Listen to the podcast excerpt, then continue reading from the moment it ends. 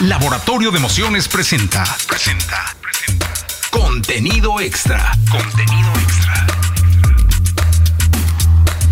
Amigos de Contenido Extra, me da muchísimo gusto seguir en contacto con ustedes. Eh, esta es una ocasión especial. Eh, la verdad es que no, no habíamos en tantos capítulos platicado con nadie que se dedicara a la explosión de la música desde este nicho. Estamos en la ciudad de Guadalajara, en un lugar maravilloso llamado Aria, y estoy con un muy buen amigo que se ha dedicado a promover música, diversión, entretenimiento desde la vida nocturna, desde pues, los antros, los bares.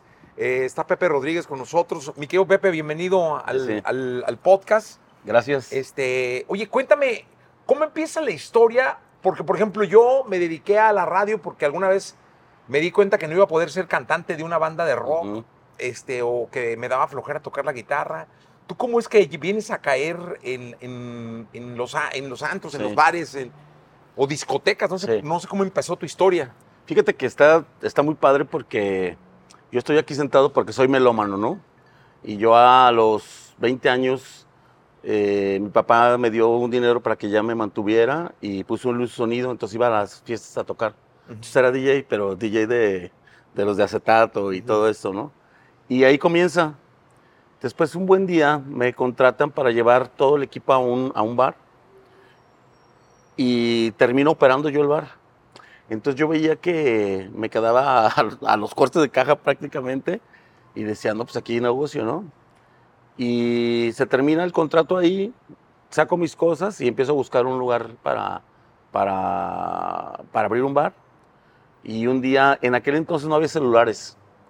Entonces tenía un amigo que también lo quería poner y este, llego a, ahí a Vida Vallarta y Arcos, donde están los arcos aquí en Guadalajara muy conocidos a un teléfono, a hablarle a su oficina a un teléfono de, de tarjeta o de, o de monedas, no me acuerdo. Entonces ya estoy en el teléfono y volteo y veo una casa hermosa que decía se renta. Y ya, pues, entonces ahí fue el clic, ¿no? Me cruzo, me abre el velador, don José, me acuerdo. Y ya, oiga, ¿me deja ver la casa? No, entré y me enamoré. Yo creo que también la casa y yo nos enamoramos. Y ahí surgió un lugar muy icónico en Guadalajara que se llamó La Marcha. Este, abrimos la marcha. Bueno, te estoy hablando que pasaron a lo mejor seis meses en que lo hacíamos. Abrimos la marcha y fueron durante 10 años 1.200 personas entre miércoles, jueves, viernes y sábado. Entonces fue un lugar icónico porque este, pues todo el mundo fue, ¿no? Entonces era muy padre porque en aquel entonces en Guadalajara había mucho extranjero que se venía a estudiar español. Entonces todos los miércoles, pues haz de cuenta que estabas en, no sé, en Nueva York, porque el 90% eran extranjeros. Bueno, también había mucho europeo eh, viniendo a estudiar español. Entonces era, era la locura los miércoles, ¿no? Más adelante, en, en, aquel- en aquella época, hicimos un, una, la Ruta Vallarta, la famosa Ruta Vallarta, que nos unimos cuatro bares y pues en, en, la- en el tercer miércoles ya había tal vez 9 mil personas este, caminando en la Avenida Vallarta. Y ya después le fuimos aplicando cosas que calandrias, que limusinas y estuvo muy padre eso para acá. Te estoy hablando del 94.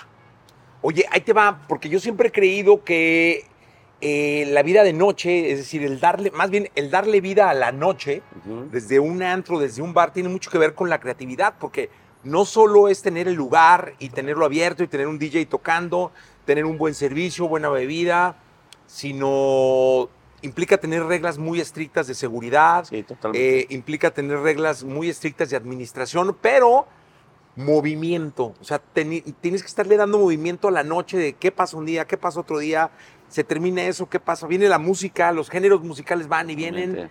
Ahí, ¿cómo, ¿cómo fue que te diste cuenta que ibas a servir para eso? Fíjate que yo creo que lo traes en la sangre. A mí me gusta, soy muy, muy, muy, de relaciones públicas, muy de conocer gente, de sentarme, platicar.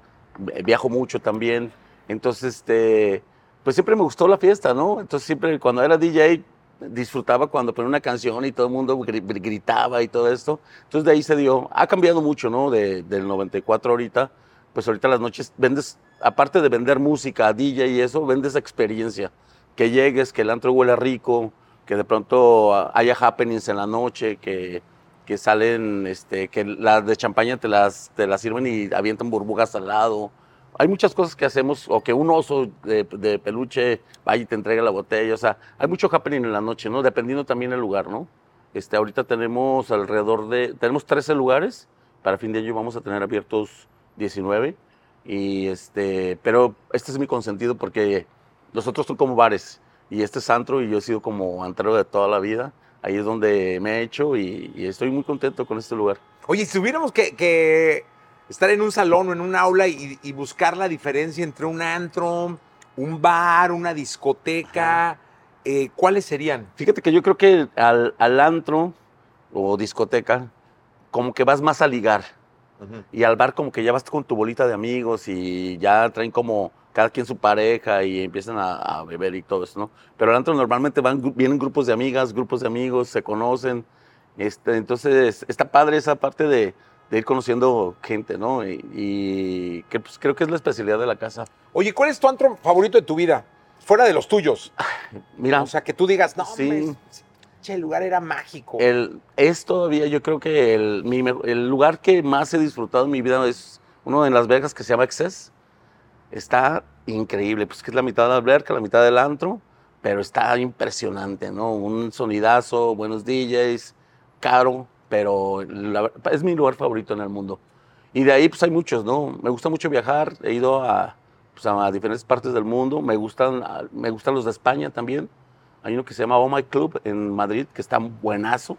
Este, pues hay, hay muchos muy buenos, ¿no? Y, y siempre aprendes, ¿no? De pronto iba a Las Vegas, me gusta ir a Las Vegas porque ahí es donde están como Sí, claro. al, al- siempre adelante, ¿no? Y de pronto vi que los, que los sillones tenían cajones abajo. Entonces llegaban las niñas, entonces guardan su bolsa de embarca y pues ahí se quedan, ¿no? El único problema es que al final pues, se quedan como 50 bolsas olvidadas de que se les olvida. Pero sí, este, aquí lo hice y se convirtió en un problema porque pues, ya el otro día tenían que ir por la bolsa, ya sabes, entonces ya mejor que la pongan aquí y ya se les olvida. güey. Y este, y bueno, así, yo creo que el exceso de, de Vegas es el que más me gusta. Oye, y cuéntame algo. Este asunto, porque también el antro es glamoroso, es decir, Sí, eh, la gente va vestida de una manera muy especial, hay quien le gusta gastar, sí. hay quien se mide este, para ver, yo gasto más que, sí. que los demás. Este, esa parte lleva una. Pues es como un toque muy especial de los Sí. lugares, ¿no? Fíjate que cómo ha cambiado, ¿no? Yo me acuerdo que antes tenías que irte de zapato y camisa, ¿no? Si no te dejaban entrar. No te dejaban entrar, ¿no? Ahora, pues, si vienes de tenis es muy bien visto, ¿no? Porque vienes de tenis de marca que, pues, a lo mejor unos tenis ahorita cuestan 15 mil pesos, ¿no? Más que unos zapatos inclusive, ¿no? Entonces, este, desde ahí ya cambió todo. O sea, vienes con una playera, que la playera ya te cuesta 8,500. O sea, es increíble, ¿no? Cómo Sí. ha cambiado. Y, este, y, y por, y más o menos así son los hombres. Las niñas yo creo que es muy parecido también. Las niñas ya no se vienen entaconadas como antes, se vienen con sus tenis de marca y pues andan baile baile y brinque brinque, ¿no? Entonces eso a mí me gusta. Este, pero sí, este, la parte de, de gastar, bueno, sí, hay diferentes zonas en los antros. La mesa VIP, donde estás más a gusto, donde hay un mesero especializado nada más para ti. Y bueno, depende, depende de tu consumo, ¿no? Pero también, pues hay para todos, ¿no? Hay mesas también periqueras donde puedes tomarte una botella y no pasa nada, ¿no? Este, finalmente lo que vendemos es diversión, ¿no? A mí me ha gustado siempre ir por eso, por, porque la gente se divierta. Nunca, nunca hemos ido tras las cuentas grandes, eh, más bien he- hemos ido tras la, la- para que la gente disfrute y, ve- y viva experiencias. Y eh, eh, a partir de ahí, el lugar te dura más y eh, pues ganas más tiempo, ¿no? Oye, a ver, pero fuera de, de tus lugares, tú que has vivido en la noche y en el antro, ¿cuál es la cuenta más grande que te ha tocado ver que alguien pague en un antro en tu vida? Bueno, nu- nunca... Pu- puede ser tuyo o no, o sea, a lo mejor Sí. no era tuyo, pero estabas en el antro y el güey de un lado, o ibas con alguien, puede ser en México, puede Sí. ser en algún lado. Fíjate que de otras cuentas no, no me entero mucho, pero la última vez fui a un cumpleaños de un amigo, que por cierto, es- esa torre es de él, y este, me invitó a su cumpleaños a Miami, y sí fue una cuenta de, de unos 350 mil pesos más o menos en una noche. Entonces sí, este, a mí se sí, o sea, coche. Un coche en una noche, ¿no? En una noche Pero bueno, pues hay quien los puede pagar y, y si era cumpleaños y vale la pena, pues eh, está bien, ¿no? Se vale una vez en la vida. ¿no? Oye, Pepe, ¿y tú fuiste de, de la marcha? Eh, ¿Cómo es que se van pensando más? Es decir, tienes la marcha, en este caso Sí. que era un antro, que está en un lugar, o estaba en un lugar icónico de Guadalajara porque ahí estaban los arcos. O sea, de hecho, yo me acuerdo que salías y es un Sí, monumento, es un monumento histórico. eh, muy propio de la ciudad de Guadalajara. Y, no solo eso, o sea, podías hacer así y ver la Minerva Totalmente. que es como el otro símbolo tapatío, ¿no? Yo creo que las torres de catedral, la Minerva, los arcos, son como los, Los tres, tres, ¿no? Sí, eh, claro. monumentos más importantes que le dan forma eh, y símbolo a la ciudad. De ahí, ¿cómo van? O sea, ya tienes ese sólido, las cosas Sí. están saliendo bien, pero ¿cómo pensar en otros? ¿O cómo Sí. es que vas formando el que ahora tengas 13 y Sí. vayas a tener 19? Fíjate que ha sido, ha sido una, una trayectoria larga, nos ha tocado de todo, ¿no? Desde la pandemia que pues estuvo difícil, gracias a la administración que nosotros tenemos, tenemos ahí un revolvente que fuimos guardando y cuando llegó la pandemia nadie sabía que iba a llegar y ese revolvente nos salvó de todos los lugares, de hecho no cerré ninguno. De hecho, todavía abrí dos más en la pandemia. Estuvo muy, estuvo muy, muy raro, ¿no? A nosotros nos fue bien. Este, pero fíjate que ha sido como un aprendizaje de vida, ¿no? Este, yo creo que yo he abierto unos, arriba de unos 130 lugares en mi vida. Sí. Y este, ahorita tengo 13, voy a cerrar el año con 18, pero también son muy de, muy de, de modita, baja, sube, se estabiliza, unos la liberan, otros no, entonces tiene más o menos un promedio de año de 5 o 6 años, ¿no? Y bueno, hay que, hay que buscar lo- location, ¿no? Siempre es este, que, Ubicación, ¿no? sí, ubicación, que tenga ubicación, que tenga estacionamiento, que esté en una buena zona, que sea un poquito aspiracional. Pues ahorita se ha convertido todo en, en- en esto un show, ¿no? Porque hay eh, ahorita ya redes sociales. Antes tú agarrabas a los CRPs y los enviabas al TEC de Monterrey a que repartieran flyers, ¿no? Que se gastaba mucho en papel. Sí, claro. Ahorita ya no, pues se los contratas y ahí andan posteando y todo esto. Se, se hizo más fácil, este, pero antes era mucha, mucha talacha, ¿no? Eh, era ir a universidades, este, ir a, a cines, a centros comerciales, porque pues, solamente así podías traer a la gente. Oye, estaba leyendo un, un, eh, que en Alemania, en un antro, Ajá. este, el R- los RPs, bueno, era uno, Ajá. pero el que contaba la historia, estaba en su casa y nunca iba. Y creaba todas las chicas de las redes sociales con inteligencia No artificial. digas. Es decir, que las chicas que, que promovía que estaban en el antro y todo. No eran verdaderas. no eran verdaderas, eran hechas con inteligencia artificial y el caro nunca iba. Siempre estaba haciendo Oye. como toda la imagen. Oye, con te- yo, tengo, yo tengo una, un- una historia muy padre, un amigo, también es igual, además anda ahí, entonces era mi RP, entonces yo le pagaba por mesa que llevara de consumo. Entonces abrió un, un Tinder, entonces empezó a crear cuentas de niñas con fotos de niñas, entonces les escribía, a los, hacía match Ajá. y les escribía, oye, no, pues ah, nos vemos en, en la mala, ¿no? Entonces había veces que tenía hasta seis mesas y se chateaba con ellos en el antro. El buen Beto Galván, que era un- una bala, entonces se cuenta, pues entonces ya me decía, mira, me, me estoy contando este, güey", y ya, pues ya le, le- le escribía, y, le y el chavo bien emocionado, oye, no, pues, ¿qué, ¿qué te pido? Ya voy a llegar, pídeme una de champaña. Y ya, chavo la compraba, ¿no? Beto, regresa de RP, por favor. Oye, dime una cosa, ¿cuál es, cuál es el- el- la posición dentro de tu estructura de, de la, de la noche?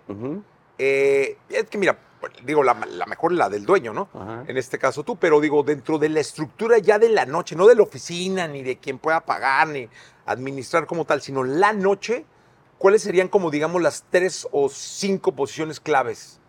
Que todas son importantes, Sí. porque todo es como un relojito, ¿no? Hasta la pieza más chiquita es fundamental, pero ¿cuáles serían como... Mira, para mí el- la parte más importante, la así como clave, es el DJ.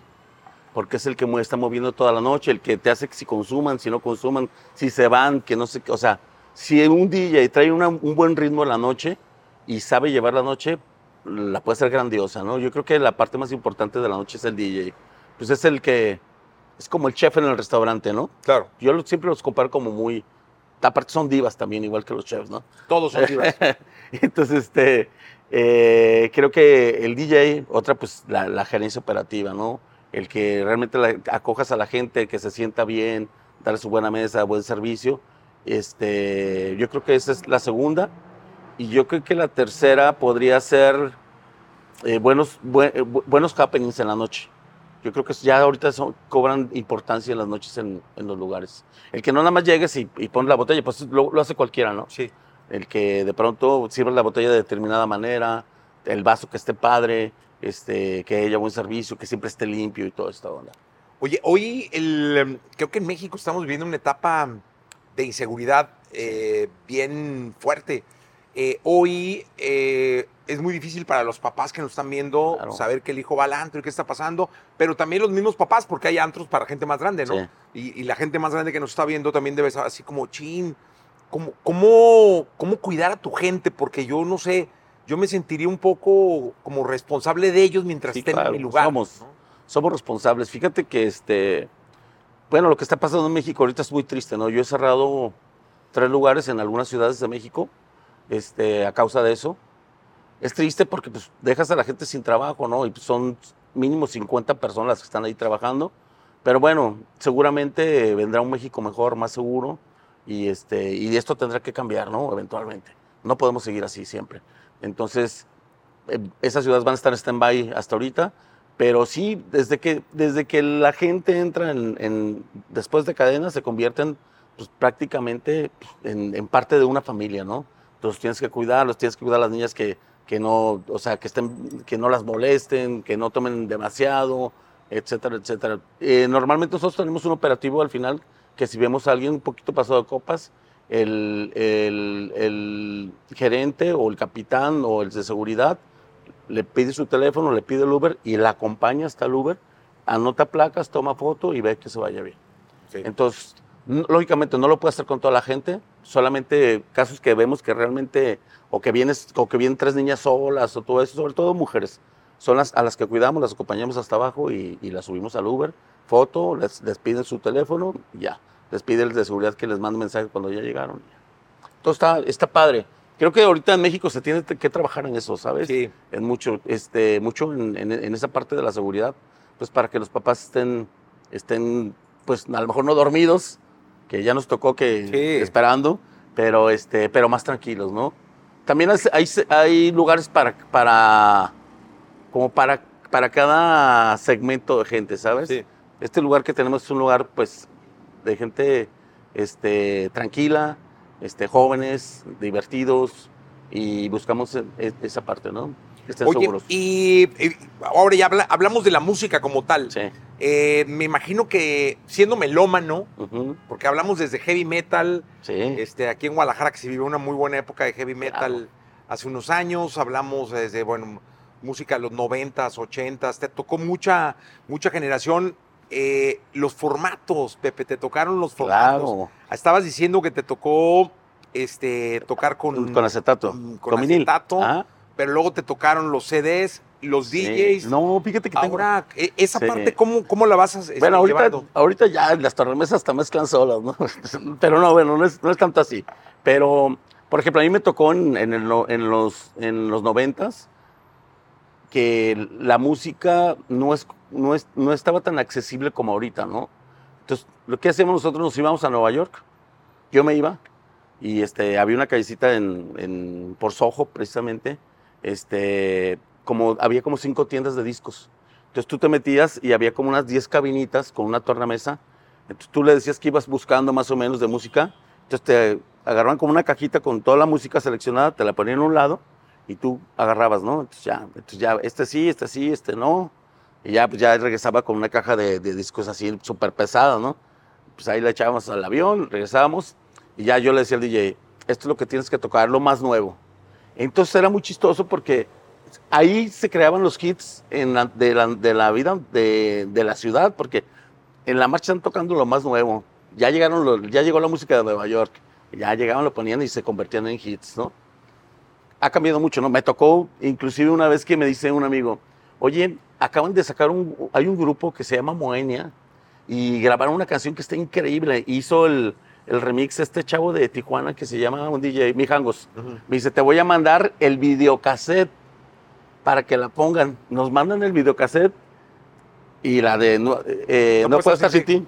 Entonces la, la ponías el videocassette, la conectabas con RCA a la- a la- al mezclador y la tocábamos y fue un hitazo en Aguascalientes. Me acuerdo que teníamos un antro en Aguascalientes allá y después los llevamos. Me cobraron creo que 15 mil pesos por llevar a Oye, Miri es DJ, ¿no? Midi es DJ. Sí, sí, sí, sí. sí, Miri, sí, es- Miri Ortega es- es- empezó de DJ y luego yo creo que ya productor y todo un rollo. Talentazo. ¿no? Sí, cómo muy no. bueno, sí, sí. Oye, sí. y de ahí, bueno, de, de comprar discos en Nueva York, llegar, llevarlos, que te, Sí. toda esa música, ahorita como, pues ya está todo en, el- en la plataforma. Sí, ahorita fíjate que los DJs tienen algunas, algunas páginas de donde bajan ellos como música, este, ahorita no recuerdo, pero, pero ya ellos van su música, la compran, creo que cuestan 3 dólares cada canción, si las quieres con buena calidad. Hay veces también que hay remixes de canciones que no las encuentras en ningún lado y ahí están, las bajan. Depende también de cuánto trabaje el DJ y cuánto le quiera poner ganas a su, a su chamba, ¿no? Pero ahorita pues ya es muy fácil, ¿no? Pues, Oye, sí. ¿hay rolas que tú le puedes decir al DJ que no toque? O sea, por ejemplo, aquí en, Sí. en este, este lugar es con este estilo, la, la, la. Sí, claro. Aquí no pongas esto, cabrón. Sí, sí, por ejemplo, yo soy, la verdad también no me, no me, no me gusta la banda, ni, ni lo nuevo que está saliendo. Y este, bueno, aquí lógicamente no, pues es un antro, ¿no? Se toca reggaetón, se toca electrónico, este, y algo de pop eh, español, pero nada más, ¿no? Pero en los otros bares que tengo, se toca tipo Cristian Nodal y cocina, cositas como más, ¿cómo se llama ese género? Este, Regional mexicano. Regional mexicano, como regional mexicano. Y este, y bueno, está padre, ¿no? A la gente le gusta y bueno, también hay que ir un poquito con la corriente. Sí, yo imagino que dependiendo del tipo de antro, Ajá. es lo, lo- Sí, lo- totalmente. lo que se va tocando. Sí. E- Este asunto de, porque a mí me tocó, tengo amigos DJs y me tocó que les pedían rolas. Este, y me llama la atención porque en aquel entonces se acercaba la gente, subía a las mesas y la chingada, y pues les gritaban, ¿no? Ahí luego les ofrecían billete o qué sé yo. Pero ahora este, vi que con los celulares ponen el, Ponen. la- el nombre de la rola en el, en el celular y, y se lo enseñan al DJ. Sí. Y este. A muchos no les gusta. Oye, pero está otra más buena. Hay una, ahorita una página que está muy padre que este el DJ saca su saca su o sea, ¿Su tú le puedes tú le puedes pedir al DJ que ponga una canción. Entonces tú le dices, ah, bueno, sí. Entonces ahí te dice, ah, pues ¿cuánto es de propina? Entonces le depositas al DJ, no sé, 100 pesos porque la ponga. Entonces, si, si le late la propina y le late la canción, a lo mejor la puede poner y ya cobra los 100 pesos. Y le, y le cae a su tarjeta. No. sí, está, está padre, pues. Este, Y, por ejemplo, tú te das, o sea, tú abiertamente le dices a tu DJ, no hay bronca, puedes hacerlo. pues, ¿sabes qué? Es, es difícil que, que, que cambies la manera de pensar del DJ. Son artistas, la verdad. Y la verdad realmente lo son. Es el artista de la noche. Sí.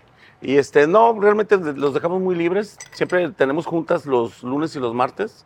Ahorita tenemos un, un, este, un corporativo aquí en Guadalajara en donde nos juntamos todos y hablamos de las noches anteriores, vemos temas, vemos temas de música, temas de operación, temas de, pues, de todo, ¿no? Y este, ahí es cuando platicamos con ellos. Precisamente yo la semana pasada le dije al DJ, oye, pues ¿sabes qué? Creo que estás exagerando un poquito con el reggaetón, cámbiale. Y anoche que vine, pues ya le cambié un poquito y se sintió la noche diferente. Entonces también como tenemos mucha gente que repite, repite, entonces también la gente se siente diferente, ¿no? Ya no Sí, porque escucho otras cosas. Sí, escucho otras Fíjate que cosas. ese detalle no lo, no lo había yo pensado. Si cada ocho días vas al mismo lugar y, escu- y escuchas la misma música en el mismo orden, pues, pues sientes Sí, que, sientes que que ya, ya no, está pasando Ya. nada nuevo. Sí. Y es un poco la fórmula del radio, fíjate, porque la fórmula del radio te permite no tocar la misma canción en el mismo lugar, ni pegada a las mismas canciones del día de ayer o de la hora anterior Ah, sino que es un software que te permite liberar las canciones para que vayan pasando en posiciones distintas. Y la gente, a pesar de que las puede escuchar este, cinco, seis, siete veces diarias, las escuche diferente por estar pegadas a sus Sí. canciones. En un Sí, debe pasar sí, así. Y fíjate que yo creo que también eso es, porque a lo mejor tú la puedes escuchar a las 9 de la mañana cuando vas manejando a tu, a tu trabajo y a lo mejor la programas hasta las, a lo mejor si la programas a las 3 ya no la escuchas porque estás trabajando, ¿no? Me imagino que es por eso. Sí, claro. Ajá. Sí, no, no. Oye, ¿por qué no existen antros de día? Ah, me O si gustaría. existen, ¿Por qué Fíjate- no son tan populares? Fíjate que este lo empezamos a abrir a las 5 de la tarde. Metíamos música como house, met- metíamos coctelería, pero la gente se resiste a, a salir de día, ¿no? De hecho, ya hemos ido como recorriendo el horario. Ahorita ya abrimos a las 9 de la noche, pero empezamos abriendo a las, a las 4 de la tarde. Y está padre. Entonces, sabes que traíamos DJs los domingos, sobre todo, hacíamos como, como sunsets, porque por- a, a veces dan muchos sunsets muy padres aquí. Entonces este, nos tocaba suerte a veces y se, a- se llenaba. Pero no sé, la gente está empecinada en salir solo en la noche, ¿no? Decía como una Sí. costumbre, ¿no? Como un hábito que Sí. muy complicado de cambiar socialmente en todo el mundo, porque es muy habría lugares de día por todos lados, ¿no? Sí, totalmente. Ahorita voy a abrir uno aquí en Guadalajara, que va a ser un day club, Ok. pero la mitad es un, es un este, se va a llamar Gypsy, y es así como de Tulminati la onda. La mitad es mariscos y la otra mitad es una alberca con VIPs, pero en Guadalajara. Entonces está padre el concepto porque no ha habido nunca. Y se va a abrir, y es solamente en, en la tarde, perdón, se abre a la una de la tarde y se cierra a 11 de la noche. Órale. Este- este- los voy a invitar para que vengan a la... Sí, no, la- pues, sí. Fíjate, pero es la creatividad de la que estábamos hablando, ¿no? Oye, me encantó además porque cuando estábamos preparando la entrevista, eh, estábamos platicando de tu fi- filosofía de negocio. Finalmente, los lugares, los antros, los bares, este, son un negocio, o sea, son parte Sí. de una industria del entretenimiento, de la industria de la noche. Y para eso se necesita filosofía. Y me decías tú, ¿de qué es lo primero que haces cuando te despiertas? Sabes de que hace mucho tiempo, eh, creo que, no, no sé, no sé cómo explicarlo, ni no sé cómo llegué, pero yo siempre que me levanto digo, hoy voy a hacer cinco cosas por el negocio, ¿no? Las que sean, pero que se ejecuten. Porque muchas veces la gente piensa, ah, voy a hacer, pero nunca lo ejecuta, ¿no? Entonces, bueno, a lo mejor este, hoy me levanté, me metí a una página donde vi algunos glorificadores para botellas, los pedí y ya van a llegar en 15 días, pero ya lo ejecuté. Entonces, yo creo que, y lo aplico para mi vida también, ¿no? Como hacer cosas, cinco cosas al día buenas que pueden ser para el trabajo o para la vida personal, para que todo vaya caminando mejor. Porque si te levantas y haces cinco cosas, ya en, el, en, el, en la semana pues ya hiciste eh, 35 cosas muy buenas, ¿no? Que te van a servir. Entonces, creo que es, me ha llevado por, por buen camino el, el- llevar esta, un poquito de, de- de lógica de vida, ¿no? Porque, y aparte ayer nos decías que el, eh, pues, el nombre del juego era hacerlas, no solamente Sí. despertar y una, dos, tres, cuatro, cinco. Sí, no, no. sino decir, a ver, voy a proponer, voy a ejecutarlas, voy a hacer que realmente pase, ¿no? Sí, sí, sí. Fíjate que, por ejemplo, el- la semana pasada estamos, eh, el mundo se mueve a una, pues tú lo sabes mejor que yo, se mueve a una velocidad ahorita sí por las redes sociales y todo este tema. Entonces yo el- el- la semana pasada no salí ni, ni viernes ni sábado, cosa rara, pero no salí. Me estoy poco mal de la garganta, no por otra cosa. Y me puse, me puse a meter en YouTube a ver este, eh, entrevistas para gente que se dedica a las redes sociales. Y encontré un chavo que tiene una compañía en España de marketing eh, digital y daba en 20 minutos un resumen de lo que se está haciendo ahora en las redes sociales. No, no te imaginas, súper interesante, súper interesante. Llegando el lunes, lo primero que hice, junté a marketing, junté a communities, junté a administración, junté a directores, gerentes. Pues éramos en mi oficina, este, no está tan grande, pero éramos 20 personas, ¿no?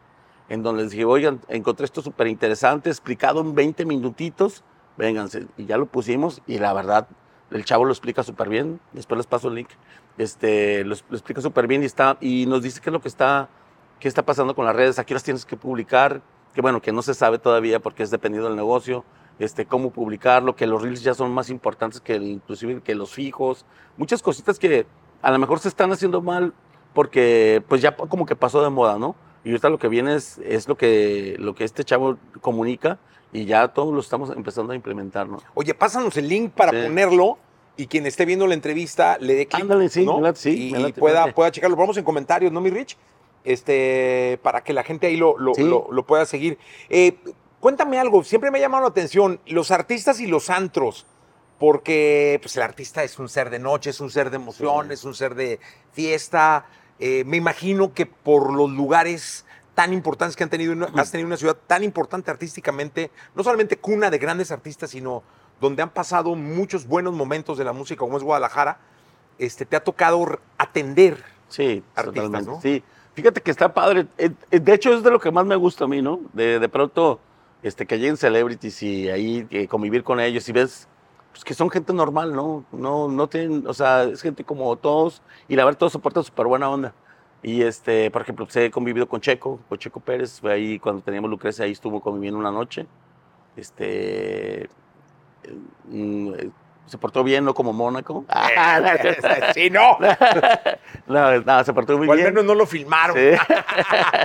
este, bueno, aquí más. ah, me tocó un día que eh, llegaron unas cantantes que, unas rusas que se llamaban, A estas, este. ¿cómo se llamaban? Estas, eh, Tatú. Tatú.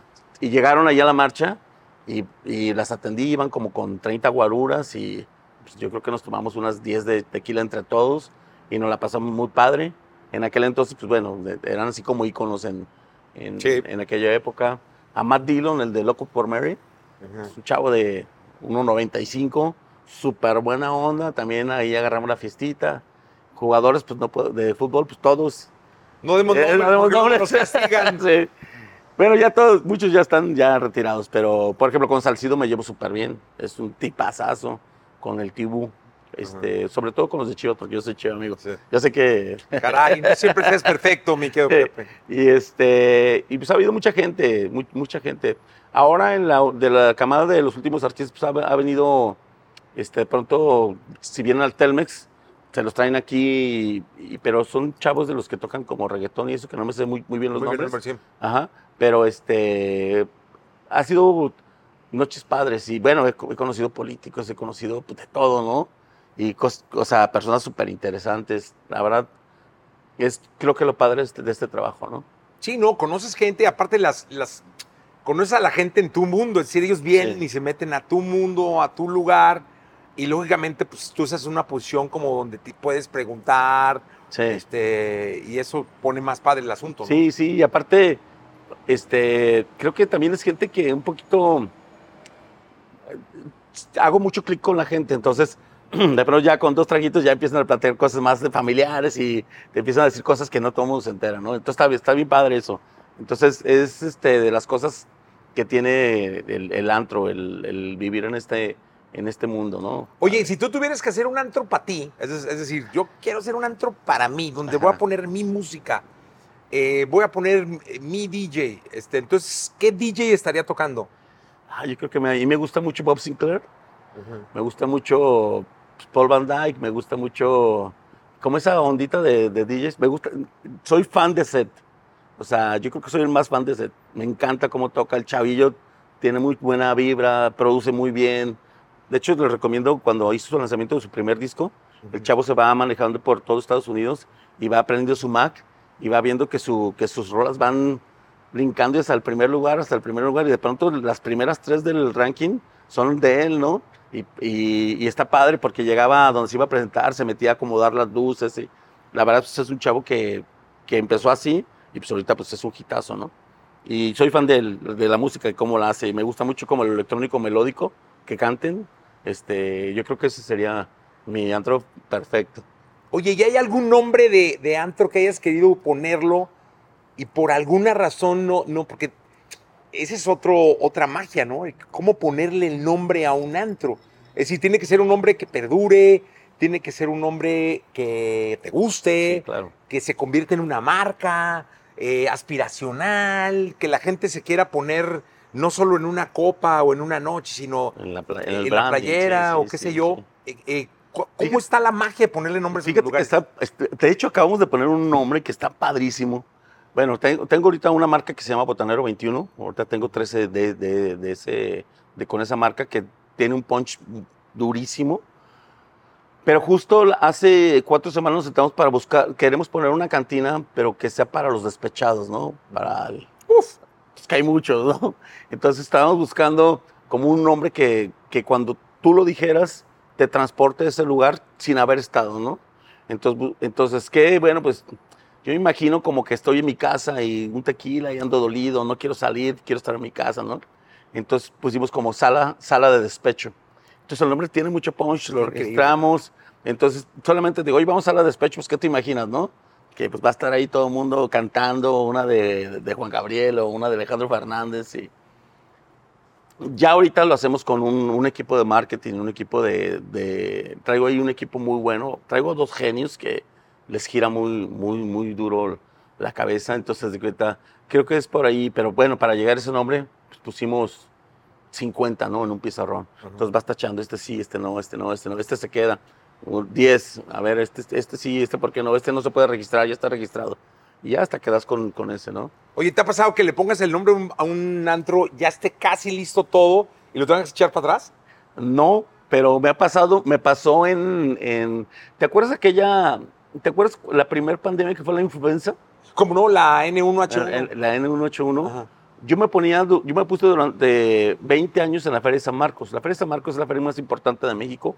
Van a lo mejor 6 Y yo creo que una de las más importantes del mundo Yo creo. y del continente americano Sí, seguramente. yo creo, porque van unos- este año creo que fueron 8 millones de personas en un mes a Aguascalientes. Entonces imagínate. Y entonces, este, entonces resulta que para poner un lugar allá, las rentas son carísimas por el mes de los locales. Aparte le tienes que invertir como si fueras a poner un antro fijo. Entonces sí le, sí le metes un, o sea, mínimo, mínimo, mínimo, le metes, yo creo que ahorita les- estos chavos que entraron a feria este año les deben haber metido por lugar 6 millones de pesos mínimo, mínimo, ¿eh? Entonces, pues ya resulta que ya estábamos para abrir y que no sé qué. Abrimos un viernes, y ya pues, todos contentos, llenos, y al otro día a las 11 de la mañana el ejército apoderándose de toda la feria. Oh, claro, por la, por la, Por la- por la influenza. Ya, pues de cuenta. Estuvo muy feo porque pues se terminó, se fue la inversión, se fueron las rentas, se fue todo. Y pues ahí vengo a Guadalajara y todo cerrado aquí también. La ciudad desierta, no sé si te acuerdas. Sí, claro. Y me tocó este, en la Ciudad de México. Ah, fíjate. Y este, y bueno, fue una temporada también fuerte de tres meses o dos meses, no me acuerdo ahorita. Porque después, ya cuando llegó ahora la, la pandemia, Ajá. todo el mundo se acordaba de eso, decía, ah, va a durar tres meses, ¿no? Sí, claro. Va a durar un mes. Pues, ¿cuál? Nos fuimos a, a casi dos años, ¿no? Sí, no, terrible. Ah. Entonces, ese nombre me parece muy interesante. Deberían de, de- de la gente que nos está viendo sugerirle nombres a, a- a Pepe. Ah, estaría bueno. No, para que tengas por lo no. menos un Sí, stock sí. de nombres Ya estaría padre. este, de antes para que ya ahí la gente también colabore. Sí, sí, me Pero da. sala de despecho. Sí, esa va a estar buena. Te voy No, hombre, ¿cómo no? Hay buenos proyectos. Vienen también voy a abrir en, en Puerto Vallarta ahora en septiembre, eh, Botanero. Vamos a abrir en Aria, lo vamos a abrir en, en- en Veracruz. Pues vienen buenas cosas para fin de año. Está, pues ha, sido una carrera bien padre. Y ahorita, pues, como que ha, ha sido como una cascada, ¿no? Entre más abres, más gente se te acerca para abrir contigo. Ya hay más oportunidades de crecer y todo eso. Y bueno, creo que ahorita todo lo que aprendí en estos 30, casi 30 años de carrera, justo el año que viene, en junio 30, cumplo 30 años de carrera.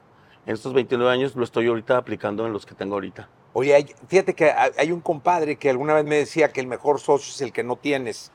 Este, pero también creo que es mágico escoger al socio perfecto. O sea, yo creo que es como si tuvieras que escoger de pronto un hermano o alguien de sangre. Sí. Tienes, el, el llegar al socio es, es clave. Como ese Sí, instinto en el caso de los antros. Fíjate que normalmente nosotros solamente hemos invitado a amigos muy amigos, o sea, realmente amigos de toda la vida, pero siempre explicándoles que es un negocio de mucho riesgo, ¿no? Gracias a Dios yo he tenido como 90% de, de que todos han sido hit, pero en ese 10% pues han sido amigos que, que han perdido, ¿no? Yo también he perdido. Entonces, este, pero casi nos gusta como invitar a, a gente muy cercana, también para, pero le tienes que explicar súper bien, ser muy claro, cuentas súper claras, ¿sí sabes? Y normalmente es, normalmente es como un poco porcentaje. Entonces, este, pero sí, este, no, no creas que andamos ahí invitando a toda la gente. No, hay que ser muy Este, selectivo, sí, muy, selec- cuidadoso. sí, claro. Sobre todo ahora, ¿no? Que, que hay tanta gente que quiere invertir, pero pues que no, no, es, la, no es la adecuada. Oye, a ti te tocó la década de los noventas, ya hablamos de Moenia. sí, Moenia. este, la primera década de los 2000 que Buenaza, también fue muy también. Luego fue eh, la segunda década de los 2000 que fue del 2010 al 2020. Ajá. Y ahora que está, pues el reggaetón explotó y todo ese rollo. ¿cuál para ti ha sido la mejor época de la música del antro? O sea, ¿cuál es la, la década que más has disfrutado? O la época. Quitemos, o sea, vamos, no, no nos vayamos de 10 en 10, sino la época que musicalmente crees tú que había más riqueza en un antro. Fíjate que yo creo que ahorita todo lo que están fabricando es demasiado desechable. Yo así lo veo. O sea, porque una canción la pones y a, la- a los tres meses ya salieron 20 más parecidas y ya se pusieron de moda y esas las, decha- las desechas, ¿no? Yo creo que en, el- en los 2000, en la primera etapa de 2000, cuando empezó a, a salir estos DJs como Bob Sinclair y eso, ya estabas esperando a ver qué iban a sacar ellos para, para meterla como, a, como al antro a, a, tocarla.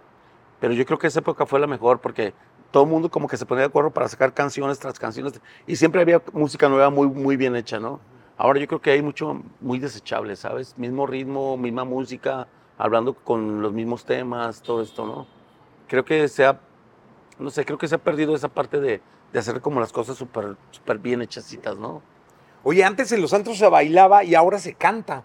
Sí. Porque ahora se llenan y ya no hay tanta no hay pista de baile, ni Sí. mucho menos, sino es como la celebración en mesa, en grupo de amigos, en manadas, estas que se juntan y, de pronto hay canciones donde ¡fum! explota Sí, el lugar, ¿no? Y está padre, ¿no? Claro. Fíjate que ahorita los jóvenes traen todo, ¿no? Traen, este, traen mucha energía. Hay mucha gente que, o sea, tú te pones a platicar con un chavito de 20 años y yo me pongo en su lugar y digo, yo no pensaba como están pensando ahorita, ¿no? Están súper revolucionados y queriendo comerse al mundo y todo. Muchos, con, muchos con, centrados, otros no tanto, pero esta, esta generación está increíble, ¿no? O sea, no te digo, hoy en la mañana, cuando me levanté a desayunar, mi hijo ya sabía todo de ti, ¿no? Entonces eh, me dijo, oye, papá, mira, ah, y me puso al, me puso al, al tiro, ¿no? Entonces, este tipo de, de, de jóvenes eh, creo que le van a hacer bien. Creo que necesitamos un cambio generacional en todo. El otro día platicaba con un amigo de Zacatecas, en donde le decía que ya, o sea, los políticos en Zacatecas, bueno, que me disculpen, a todos los conozco, de hecho, pero ya, o sea, ya se necesita un cambio generacional también ahí, Sí. ¿no?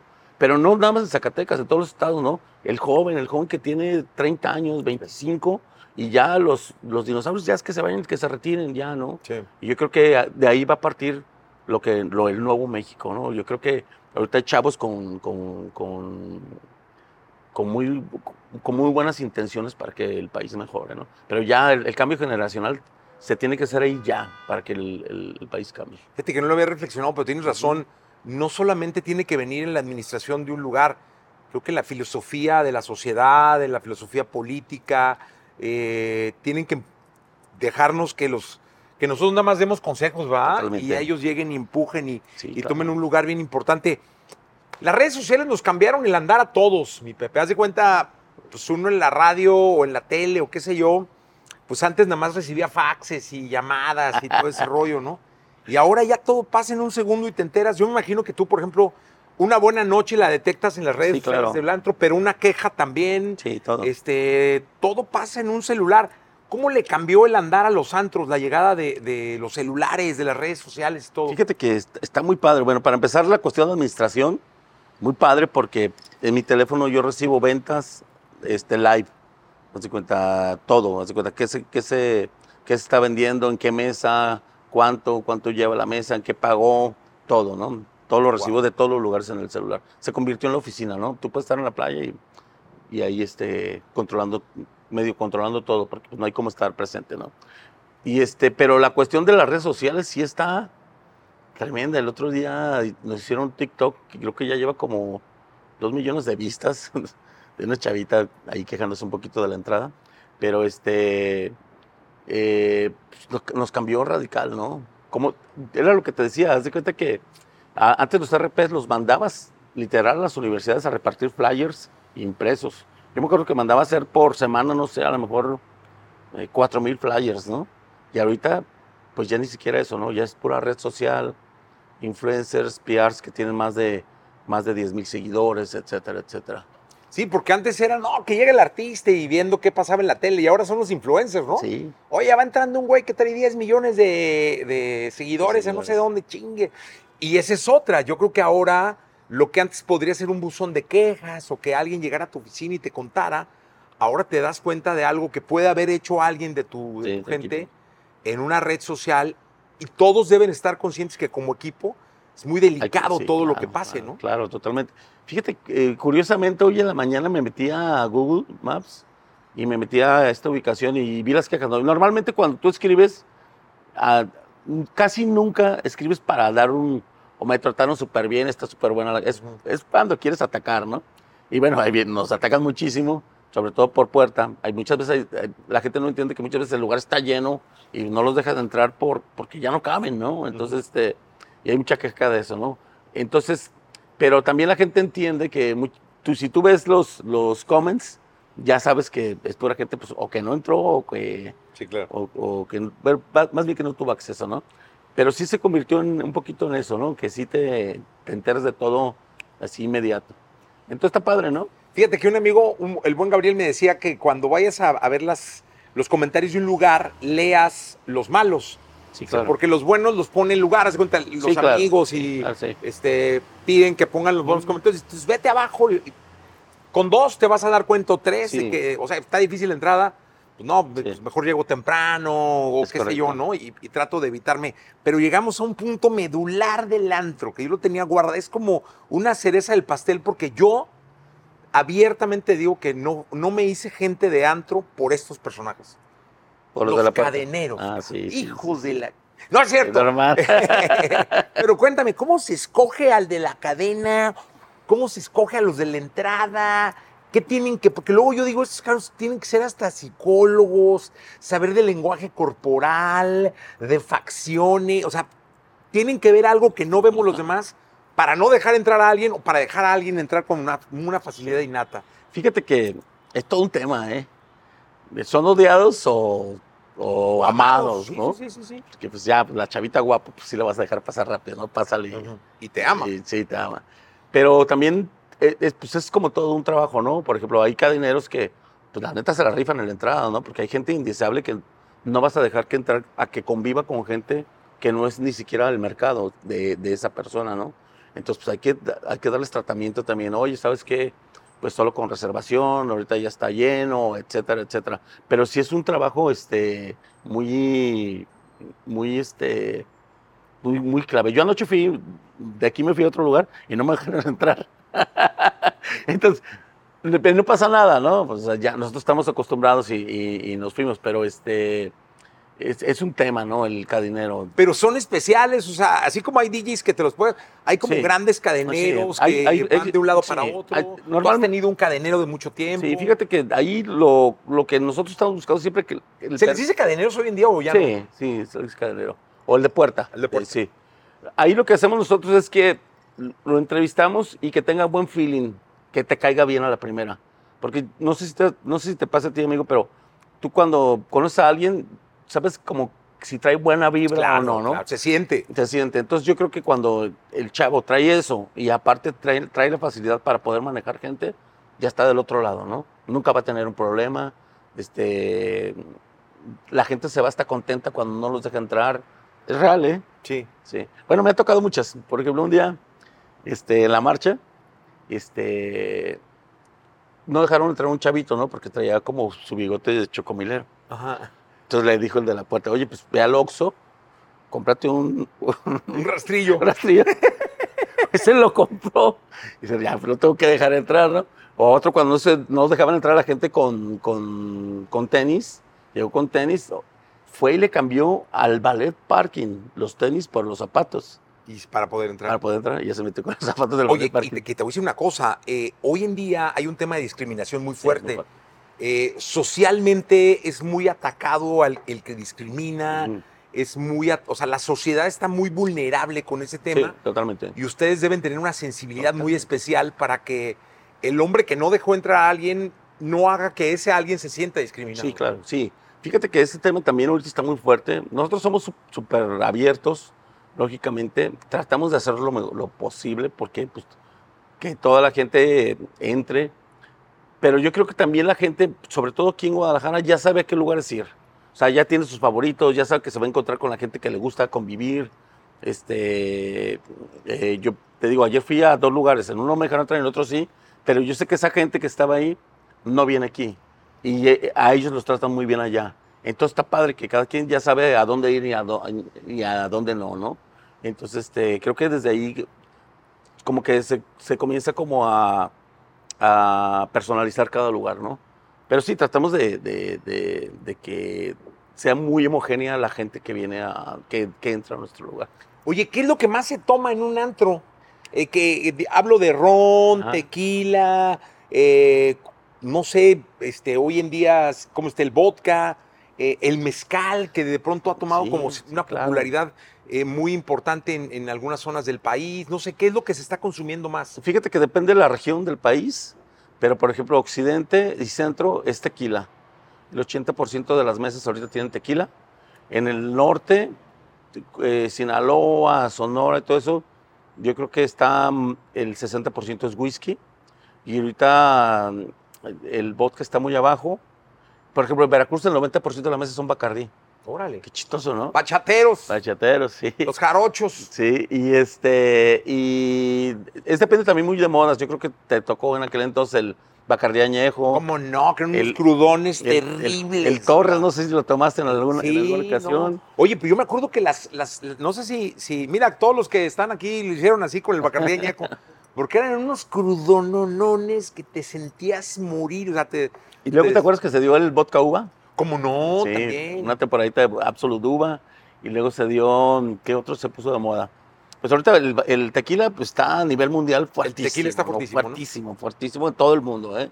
Entonces, este, también son... ¿Cuántas botellas llegarás a vender de tequila al año? Ay, no tengo ni idea, pero sí, un buen. Cajas y cajas y cajas, sí. Sí, me imagino. Sí. De hecho, ahorita yo soy el, el- estoy rankeado dentro de como el cuarto que más vende alcohol en la región. Oye, cuéntame algo, y lo- te lo pregunto porque no Sí. lo sé. ¿Hay como una, no sé, asociación o alguna cámara eh, de dueños de antros? Sí, claro. Aquí tenemos una que se llama Combar. Estamos, la iniciamos justo en la pandemia. Fíjate que esa fue de las cosas buenas que trajo la pandemia, un poquito para, pues para unirnos y pedir también apoyos y todo esto, ¿no? Y hasta ahorita seguimos ahí dándole. Este, no nos hemos vuelto a juntar porque ya todo está normal, pero seguramente si hay una problema próximo nos juntaremos, ¿no? Y ahí estaremos dando lata. Pero sí, hay una que se llama Combar aquí. Están, somos aproximadamente unos 400, 400 este, que participamos. Oye, Pepe, tú como, como antrero de, de toda la vida, que me imagino que así como yo espero algún día morirme con un micrófono, pues a lo mejor también te encantaría este, terminar tu vida este, Claro. dirigiendo antros y todo, ¿no? Eh, ¿Cuáles serían los cinco consejos que le darías al público para que pasen una buena noche de antro? Es decir, ¿qué, qué cinco puntos debe hacer la gente, o qué tres, o cinco, los que tú quieras, Sí. que deba hacer la gente para pasarla bien en un antro? Fíjate que lo primero yo creo que es el team que lleves al lugar, ¿no?